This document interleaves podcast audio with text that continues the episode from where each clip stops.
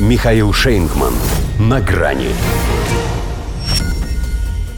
Ну и кто из нас теперь в изоляции? Байден сдал положительный тест на ковид. Здравствуйте. На грани. Коронавирус – это, конечно, не онкология. О положительном тесте президента США Белый дом сообщил через несколько часов после того, как давал разъяснения по поводу самой страшной болезни. Там Джо Байден, как обычно, слегка перепутал и в предложении «у меня рак» забыл использовать глагол «был», вызвав у страны смешанные чувства. Когда она узнала о ковиде, они возникли вновь.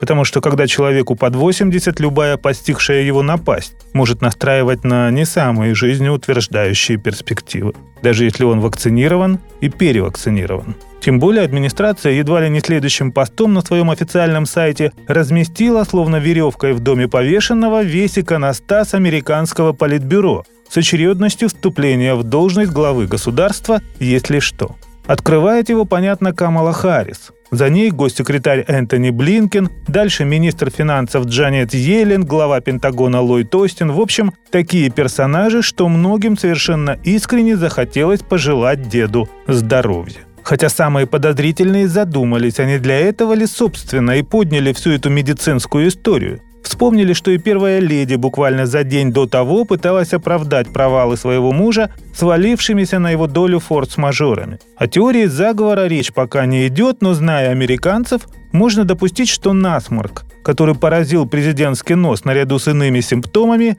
дипломатически. Он ведь и до диагноза старался не попадаться на глаза, чтобы его не донимали дурацкими вопросами про фиаско в Саудовской Аравии и прочую инфляцию – Теперь же можно удалиться от всех по вполне уважительной причине, при этом вызывая сочувствие и где-то даже восхищение. Потому что, несмотря ни на что, президент продолжает трудиться, твердят его люди. Он сказал, что работал все утро и даже не успел завершить свой завтрак, поскольку был очень занят. Привел, как он, наверное, думает, убойный аргумент в пользу байденовской неутомимости координатор Белого дома по борьбе с распространением коронавируса Ашиш Джа.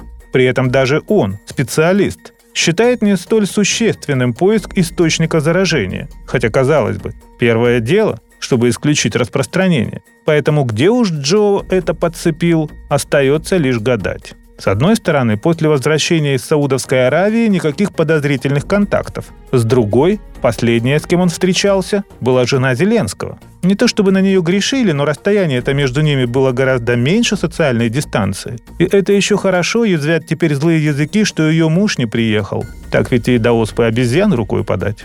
С таким же тестом можно сказать, что в мрачном правлении Байдена появилось хоть что-то положительное. Правда, судя по слабой, как они говорят, выраженности симптомов, это быстро пройдет. По крайней мере, он сам об этом тут же забудет. Только уже из-за болезни, которая не лечится. До свидания. На грани с Михаилом Шейнгманом.